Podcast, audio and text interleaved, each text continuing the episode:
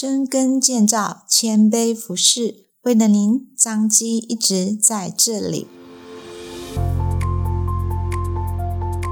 您现在收听的是彰基选读，每周一篇健康知识更加添。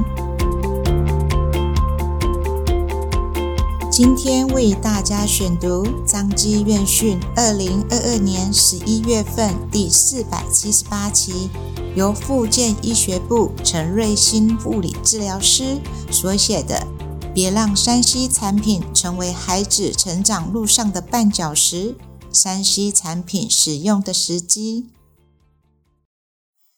科技日新月异， 三 C 产品日益普及，孩童们越来越早接触相关的产品，但两岁前的孩子主要是透过感官、肢体来认识这个世界。若孩子过度使用 三 C 的产品，沉溺于声光绚烂的科技，而减少主动探索环境的机会，对于儿童发展会产生负面的影响。因此，如何让孩子正确使用 三 C 便成为重要的课题。先来谈谈不当使用的负面影响。在生理上，长时间使用 三 C 产品，久坐不动的情形增加，相对减少身体活动量，动得少吃得多，就容易出现肥胖。睡前暴露在荧幕的蓝光下，会造成睡眠时间的品质下降，更会导致内分泌紊乱而影响生理运作。心理上，当孩童适应快节奏的画面，可能会导致在日常生活中的专注力与稳定力变差。如果因沉迷 三 C 的产品而减少亲子对话及肢体接触，或者观看到不当的内容，则会影响语言情绪与往后人际关系。同时，成长过程中若缺乏感官经验来培养探索世界的动机和能力，将不利于大脑发展和整合感知觉，进而增加发展迟缓的风险。那么几岁的孩子开始使用较为适合呢？美国儿科学会指出，零到十八个月的孩子不建议使用，因为他们尚无法理解影像的内容。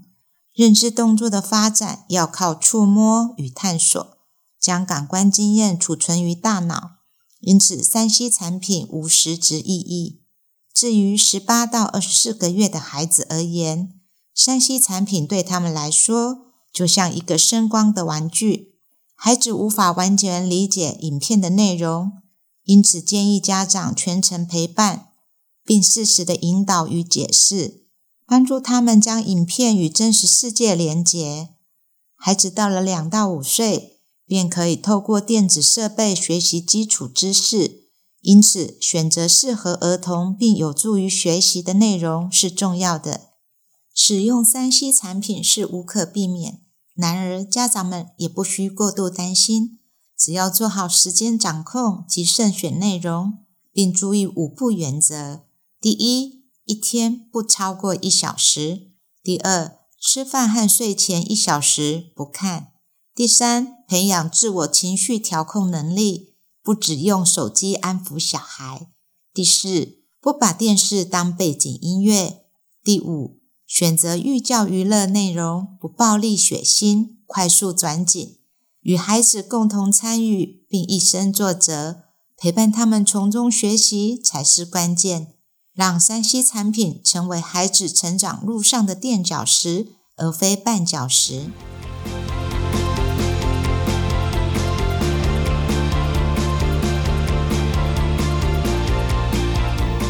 感谢您的收听，湾狗台语版了哦，欢迎大家去收听彰化基督教医院，为了您一直在这里，我们下次见喽。